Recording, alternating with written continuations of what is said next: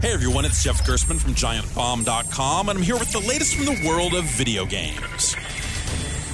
When hardware manufacturers put out games on their own platform, they're hoping it'll be a differentiator. The kind of game that forces you to buy that platform in order to experience these exclusive games. This week, Sony's released The Order 1886, a game that looks great, but boy is it short and boring. There's a sharp premise here, carrying King Arthur's knights forward into an alternate 1886, where the knights use guns to take down werewolves in the name of the queen. But the game traffics an extremely standard cover based shooting and slow moving sequences that fail to build any sort of tension. The characters look great, and the game attempts to go for a cinematic style, but that's pretty hit or miss. There are things in the order worth checking out, but it's a really short game with no additional hooks to make you want to load up the disc a second time. If you're going to play it at all, you're going to want to rent it. For more news and reviews from the world of video games, find me at giantbomb.com.